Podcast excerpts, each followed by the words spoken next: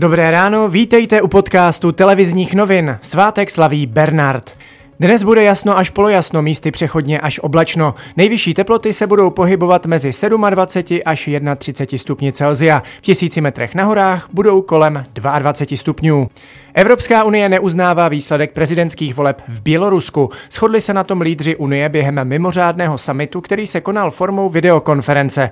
Odsouhlasili také uvalení sankcí na ty, kteří volby cíleně falšovali nebo jsou zodpovědní za násilné zásahy proti demonstrujícím.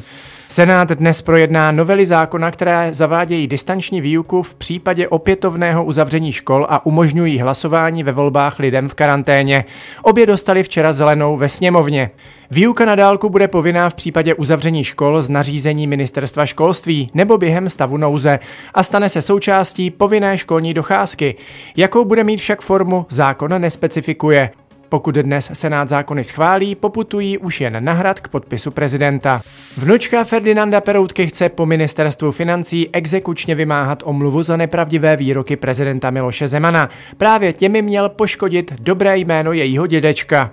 Ministerstvo se mělo omluvit do včerejška. Severovýchod Moravy zasáhly extrémní liáky, ty zaplavily četné cesty a silnice. Hasiči současně varovali před následnými sesuvy půdy. Kvůli podmáčené půdě stále existuje riziko pádu stromů. Lidé by se tak ještě dnes měli vyvarovat návštěv parků a lesů.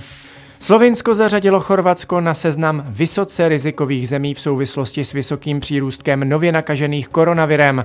Slovincům, kteří se do konce týdne z Chorvatska nevrátí, hrozí dvoutýdenní karanténa. Preventivní opatření zpřísňuje také Francie. Od 1. září bude povinné nošení roušek ve všech uzavřených prostorech, včetně kanceláří.